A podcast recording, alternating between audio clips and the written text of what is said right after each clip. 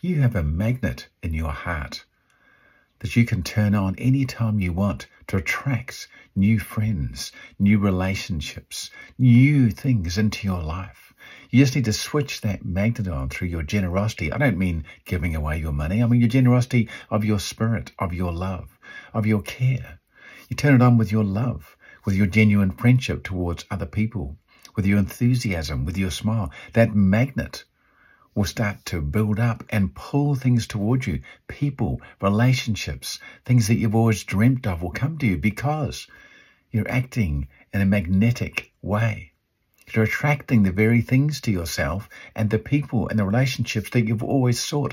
But when you're ungrateful and unfriendly and uncaring and unloving, it's like switching the magnet into repel mode.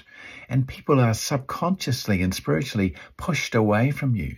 They don't know what's wrong with you. They just don't want to spend too much time with you. And the very thing that you're seeking, the goal, the dream, the asset that you're seeking gets pushed away further because you're so ungrateful for the things that you already have in your life. The fantastic health that you have, for example, the fantastic family, or the work that you have, or the car that you drive, or the spiritual belief that you have in yourself and in other people.